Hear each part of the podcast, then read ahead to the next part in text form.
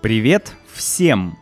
Добро пожаловать на последний подкаст в 2022 году. Друзья, не просто на последний подкаст, а на последний выпуск а, подкаста в 2022 году. Это понятный русский подкаст для тех, кто изучает, практикует, любит русский язык. И мы здесь, конечно, говорим о русском языке и о России. В этом выпуске я хочу поговорить про виртуальную Россию. Хм, что это такое? Про мои итоги 2022 года про проблемы, с которыми я столкнулся недавно, и про то, что будет дальше, что вы услышите в 2023 году и что вы увидите в 2023 году. Давайте скорее начинать. В самом начале я бы хотел поздравить всех э, с Рождеством, кто празднует Рождество 25 декабря то, друзья, я вас поздравляю, принимайте мои поздравления. Также я хочу поздравить всех с наступающим Новым годом. И хочу пригласить вас, друзья, на новогодний стрим на YouTube, на live -шоу, которое будет в среду 28 декабря в 9 часов 30 минут по московскому времени. Приходите, будет праздничный стрим, как и в прошлом году. Будут и подарки, и какие-то скидки, и, в общем, и будет интересно. Я сейчас в Аргентине, и здесь все празднуют Рождество. Да, ну вот праздновали Рождество несколько дней назад. Но для меня ну, это не... Ну, то есть я никогда не праздновал Рождество в декабре. Я вообще никогда не праздновал Рождество. Наверное, вы знаете, что в России э, на Рождество очень похож Новый год. То есть Новый год в России — это аналог э, европейского Рождества. То есть эти праздники похожи. По своим символам, да, Санта-Клаус или Дед Мороз, новогодняя елка, подарки, атмосфера, э, они очень похожи. Но в России есть еще Рождество в начале эм, января, да, и честно говоря, ну, получается, что все праздники в России объединены. То есть у нас в России выходные начинаются с как минимум с 31 декабря, и потом 1, 2, 3, 4, 5, 6, 7. То есть неделя или даже полторы недели наверное, чаще полторы недели все люди в России отдыхают. Такие а, большие праздники. И Рождество как раз находится в середине этих праздников, а, поэтому, ну, как бы вот люди празднуют и Новый год, и Рождество. Но Рождество — это религиозный праздник в России — я не помню, чтобы кто-то дарил мне подарки на Рождество. Нет, мы в России так не делаем. Мы дарим подарки на Новый год, а на э, православное Рождество в начале января мы, ну, не знаю. Обычно люди идут в церковь. Люди идут в церковь, и в, цер... Эм, в церкви в этот день будет служба специальная воскресная служба. Вот многие люди идут на службу, слушают, э, что говорят там.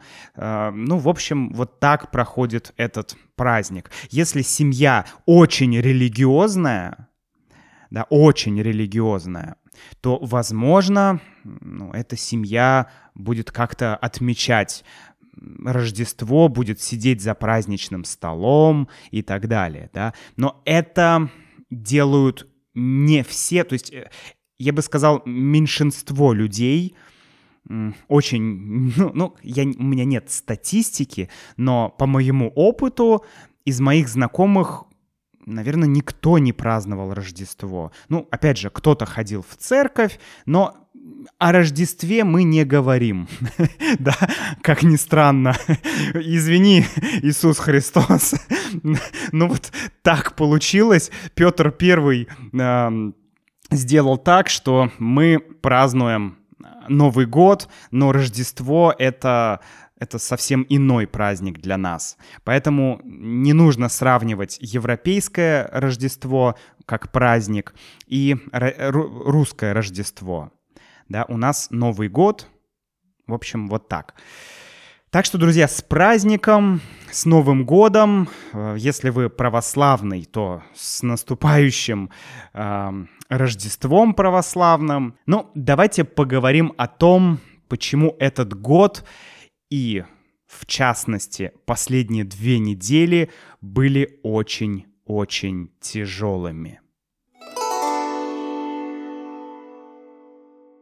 Последние две недели я провел так, как будто я слезал с героина.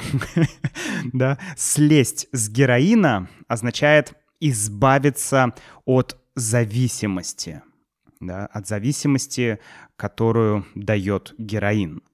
Да, то есть слезть означает уйти, бросить, оставить, оставить наркотики. Да? Так вот, я так провел эти две недели, как будто я реально слезал с героина. Потому что, ну, немножко расскажу об этом. Дело в том, что э, вот буквально недели полторы назад я э, бросил курить. Да, я бросил курить. А, я... Вообще у меня сложное отношение с сигаретами. Я начал курить еще, когда я был студентом в университете. Потом я несколько лет курил, потом я бросил курить, потом я опять закурил, опять бросил. И вот такая череда Э, бросаний курить и курения преследуют меня, ну вот, последние годы. Но, к счастью, больше время в году я не курю, да. А, то есть вообще в последнее время, э, до 2022, наверное, и в 2022 тоже, у меня вот были моменты, когда я, может быть, три месяца не курил, потом 5 месяцев не курил, было, по-моему, и 6 месяцев, когда я не курил, то есть довольно продолжительный срок. Но началась война в феврале, и в тот момент вообще было все просто ужасно, и я опять начал курить. Потом мне удалось справиться с этим, потом были еще какие-то сложности. В общем, каждый раз, когда ты сталкиваешься с каким-то стрессом, таким глобальным, ну, почти каждый раз, а, это приводит к тому, что ты начинаешь курить. Видимо, в голове у человека, который долгое время курил, не знаю, уже есть этот паттерн, есть эта привычка, когда что-то тяжелое происходит, твой мозг автоматически говорит, а, стресс, что-то непонятное, что делать, нужна сигарета. Даже если ты долго не курил, нужна сигарета. И вот такое происходило со мной, ну и происходит, э, к несчастью, до сих пор. Помните, когда мы ехали из России в Казахстан, была очень тяжелая поездка, мы не спали, ехали в машине, потом там, 30 часов мы стояли на границе России с Казахстаном. Была очень нервная э, обстановка, очень напряженная обстановка. И в тот момент а, я ехал с друзьями, они курили, ну, я тоже начал курить, потому что, ну, ну, было очень сложно это не сделать. Поэтому после этого я какое-то время курил, но сейчас я решил, что все, надо опять, надо взять, брать себя в руки. Макс, возьми себя в руки и давай, снова откажись от этой ужасной привычки. Даже не привычки, а от, от этой зависимости. И, ну, к счастью, я, я уже научился, как это делать, поэтому я это сделал. Да, я перестал опять курить, и все, все идет хорошо, кроме того, что именно в это время, когда я бросал курить, мы с Юлей начали посещать интенсивные курсы испанского языка.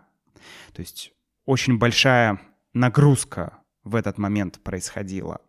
Плюс мы переехали в Аргентину. Это тоже стресс. Тебе нужно работать, тебе нужно э, учиться, то есть уч- изучать испанский.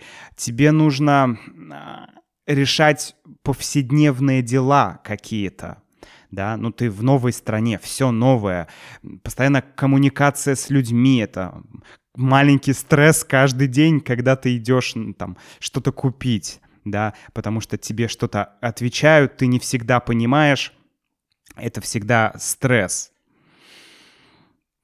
Ну и, в общем, в связи со всем этим у меня началось то ли выгорание, то ли началась депрессия, не знаю, то ли и депрессия, и выгорание, но получилось так, что у меня появилась полная апатия. Апатия — это когда ты ничего не хочешь делать. Ты просто сидишь, как овощ, смотришь в одну точку, слушаешь какую-то музыку или смотришь видео на YouTube, на YouTube и ничего больше не можешь, не можешь делать. То есть все. Ты не хочешь ни с кем разговаривать. Ты не можешь ответить на сообщение в WhatsApp или в Телеграме. Да, друзья, многим из вас, кто мне писал, с кем мы хотели встретиться. Да, прошу прощения, но сделаем это в 2023 году. Слишком сложный был год и, и последние две недели. Вот. Поэтому полная апатия, полная депрессия. Ну, вот, не знаю. Наверное, это было связано с большой нагрузкой. Я имею в виду, как сказать, интеллектуальной нагрузкой. Да? То есть интенсив испанского, работа, а, переезд, у нас скоро будет ребенок, нужно об этом тоже думать. То есть вот все, в один момент просто короткое замыкание, и ты больше не человек. Это мне очень всегда в эти моменты вспоминается песня Pink Floyd «Comfortably Numb», где вот это «Hello, hello, is there anybody in there?» Да, и вот в, этой, в этом клипе э, человек, Пинки, сидит просто вот с сигаретой, которая догорела, он сидит, смотрит в телевизор, и все, его нет. Он построил стену от людей. Он оградил себя стеной от людей. Вот то же самое было и у меня. Я полностью оградил себя стеной от людей, и вот только-только сейчас я, ну, я начинаю разбирать эту стену.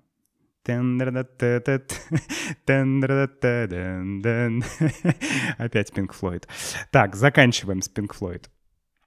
А, в общем, да, выгорание. Давайте пару слов об этом термине. Выгорание. Что это такое выгорание? Ну вот Википедия, например, говорит, что это состояние физического или психического истощения. Истощение — это сильная нехватка чего-то. Если ты не ел э, 25 дней, то у тебя истощение организма.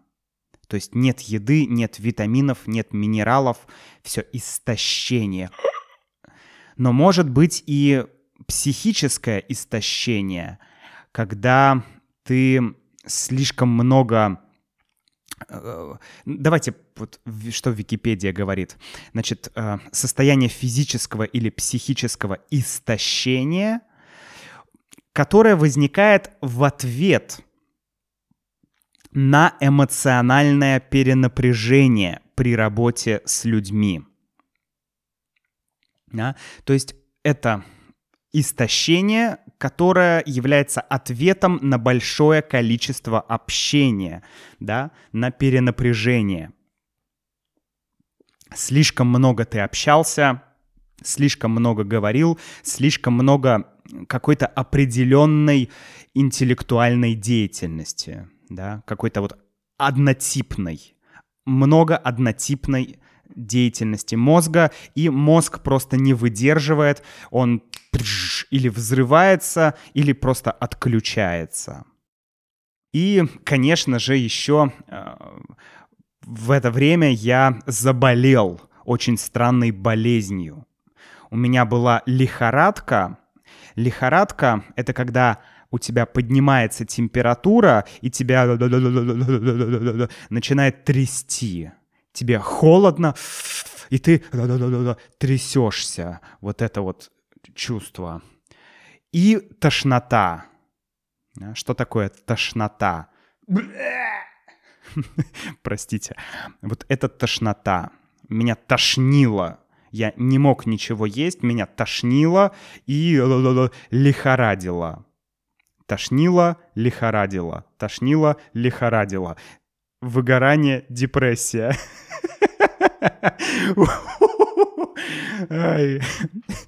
Потрясающе. Ну, ладно, друзья. В общем, а, к счастью, да, слава богу, это все а, начало нормализовываться, все становится лучше. В общем, хотел просто с вами этим поделиться, тем, что 2022 начался э, в феврале ужасно, и сейчас в декабре этот год заканчивается ужасно, да, ну вот, вот прям реально очень тяжелый год, очень тяжелый год, огромное количество переездов. Ну, вы все знаете, если вы следите за подкастом, за видео, вы знаете, сколько всего происходило. И, ну, конечно, наша с Юлей ситуация далеко не самая плохая далеко не самая плохая, да. Я бы сказал, что у нас как раз все хорошо в целом. Просто проблемы на эмоциональном уровне. То есть, к счастью, к счастью, мы можем уехать из России, к счастью, а, мы можем работать удаленно, но на это все уходит, уходят силы, да, уходят как бы нервы, вот, правильно так сказать, да, нервы и нервы расшатываются, как мы это говорим, да, и ты становишься неуравновешенным. То есть любая маленькая вещь тебя начинает раздражать. Да, ты «Что случилось? Что? Черт побери!» Да, вот, вот, это, вот это чувство, оно прям очень часто возникает в последнее время. Ну что ж, 22 2022 ну, прощай. Надеюсь, что 23-й будет лучше. Давайте немного теперь поговорим про будущее.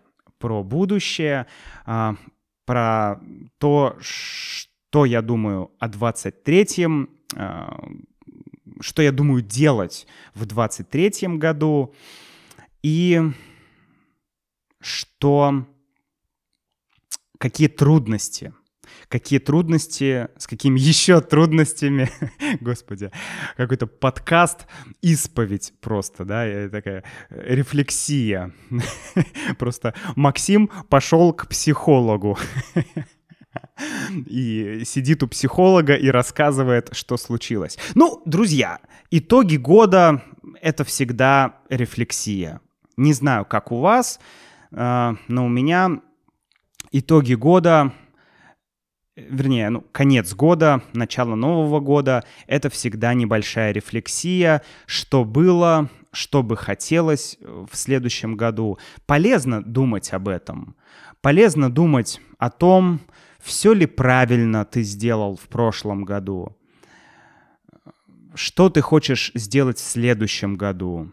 Потому что ну, если ничего не планировать, то ничего не произойдет. Это вот золотое правило. Да, первое правило — всегда планируй, а второе правило — всегда адаптируйся и импровизируй, потому что планы почти всегда меняются каким-то образом. Так вот, я бы хотел начать разговор о будущем с разговора о виртуальной России. Что такое виртуальная Россия? Какая виртуальная Россия? Макс, ты что, сошел с ума? Виртуальная Россия. Помните, у нас был подкаст, прошлый подкаст, если я не ошибаюсь, а, про адаптацию в новой стране, про интеграцию или про сегрегацию. И мы тогда говорили о том, что в современном мире можно вообще не интегрироваться в другую культуру. То есть, когда ты приехал в другую страну, то ты можешь не интегрироваться, потому что у тебя есть все возможности, чтобы избежать интеграции, избежать контактов с другими людьми, с другой культурой. Да? Вот конкретнее я бы хотел об этом чуть-чуть поговорить, поразмышлять, порассуждать сейчас. Мы с Юлей как раз вот недавно об этом говорили о том, что мы живем в России. Да? Мы с Юлей фактически живем в России, если мы не выходим из квартиры. Да, это сейчас даже не про наше желание интегрироваться в э, аргентинскую культуру или не интегрироваться.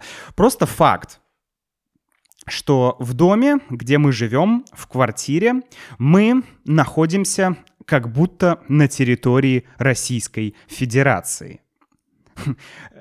Почему? Потому что э, мы, ну, смотрите, два человека, я, моя жена Юля, мы живем в квартире, мы разговариваем на русском языке, мы а, ну, большинство контента мы потребляем на русском языке. Мы знаем все новости, всю информацию о том, что происходит в России. ну, как бы вот. В чем разница между жизнью в квартире в Буэнос-Айресе и жизнью в квартире в Москве? Мы с Юлей подумали и поняли, что разницы практически нет. Ну правда, вот пока ты не выходишь из квартиры, разницы никакой. Потому что интернет, соцсети позволяют тебе быть в контакте с родными, с близкими э, с помощью интернета. Но когда мы жили там, в Москве или в Новороссийске мы тоже общались в основном с помощью интернета с э, родными и близкими. Поэтому какая разница, да? Ну, действительно, это удивительно, что несмотря на то, что ты живешь в другой стране, ты все равно как будто живешь в своей стране. И удивительно, что это, это мы об этом не думаем, но ведь 20 лет назад, 30 лет назад, 50 лет назад люди не могли э, так делать. Если 50, ну хорошо, даже давайте 30 лет назад человек приезжал в Буэнос-Айрес, ну все, как он получает? У него нет интернета, у него нет компьютера, у него нет смартфона. Как он получает новости? Он смотрит аргентинские а, ну, телевизор э, аргентинский. Может быть, он покупает какую-то газету или журнал, где он может почитать что-то о России. Немного. Конечно, в Буэнос-Айресе нет всех тех газет и журналов, которые есть в Москве. Поэтому человек не может э, ну, читать то, что читают в России. А, общение. Сейчас ну, с помощью интернета очень легко найти людей, если тебе нужно, а, из России, чтобы общаться. Люди постоянно общаются, обмениваются информацией, но 30 лет назад человеку нужно было бы искать каких-то людей, кто бы ему помог.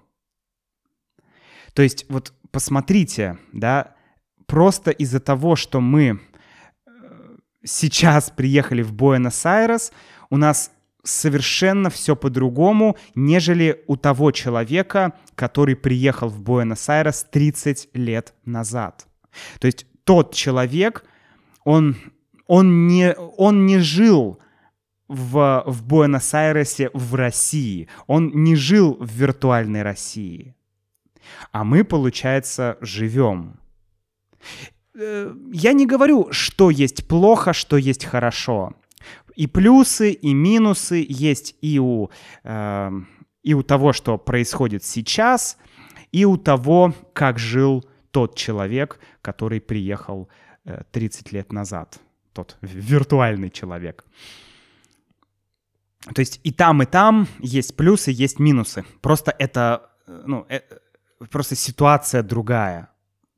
Более того, друзья, более того, сейчас за границей у тебя гораздо больше шансов после февраля 2022 года, у тебя гораздо больше шансов увидеть любимого исполнителя, да, группу или музыканта вне России, чем в России.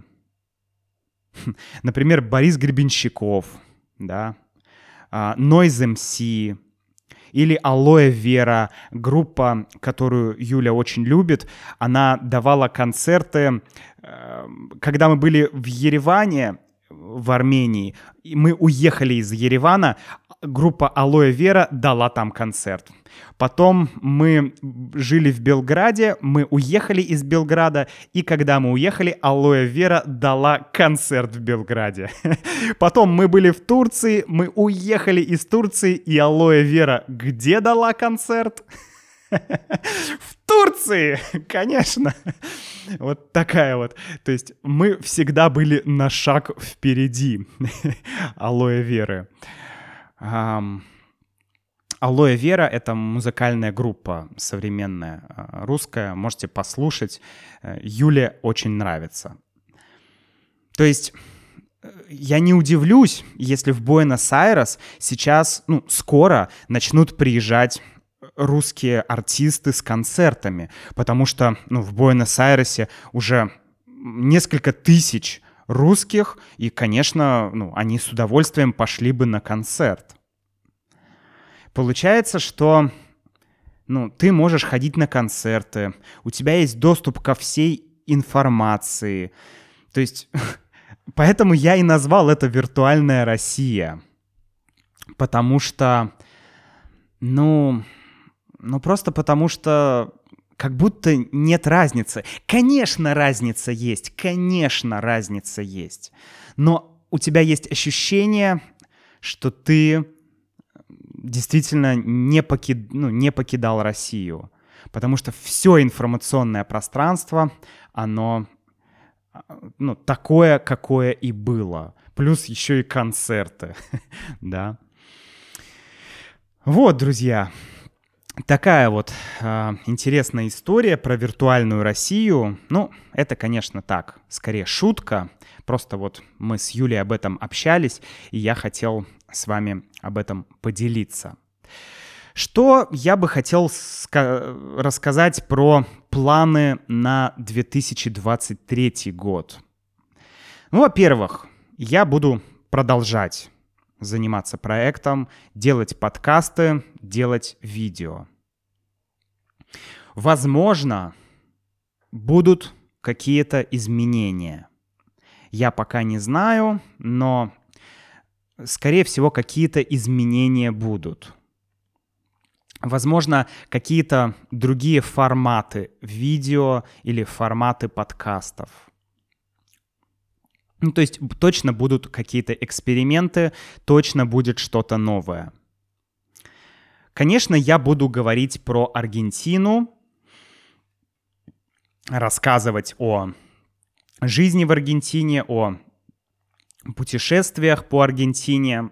Ну и естественно, у меня не получится не сравнивать Аргентину и Россию. Да, у меня не получится не сравнивать. То есть я буду так или иначе сравнивать Россию с Аргентиной. Ну, просто потому, что мы здесь говорим о России, и, э, и то есть я буду говорить э, про Аргентину через призму русского человека, который жил в России, да, чтобы э, я уже много раз об этом говорил. Чем больше я путешествую, тем лучше я понимаю свою страну, тем больше я узнаю а, Россию, тем больше я понимаю, что в России было классно, что не очень классно, что можно было бы изменить.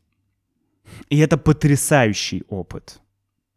Мне кажется, проблема многих наших политиков, что они оторваны от реальности, и они мало путешествуют, мало говорят на других языках, и поэтому они, в общем, делают то, что делают, вместо того, чтобы как-то вот понять свою страну лучше, да, и своих людей. А для этого обязательно нужно выезжать за пределы своей страны. Только так ты можешь ее понять. Ну, это мое мнение. В январе у нас с Юлей родится дочь.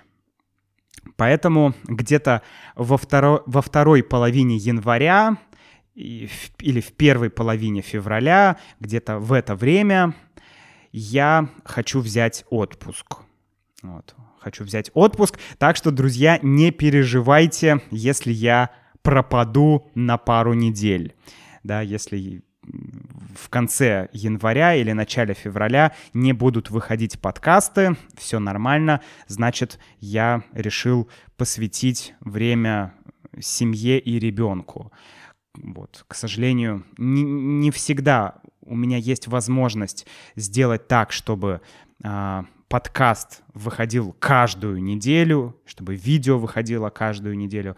Бывают разные ситуации. Я стараюсь, но не всегда это получается, поэтому будет отпуск. Ну и, конечно, в 2023 году я а, планирую, ну, мы с Юлей планируем навестить родных в России. Конечно, это невозможно спланировать, это пока просто идея, но все будет зависеть от ситуации, да. мы, ну, надо, надо посмотреть, какова будет ситуация, что будет происходить, что будет в России, что будет в Аргентине, а, вообще, как будет ситуация развиваться. Ребенок, все остальное, то есть пока непонятно, но, конечно, хотелось бы навестить родных в России в 2023 году. Вот.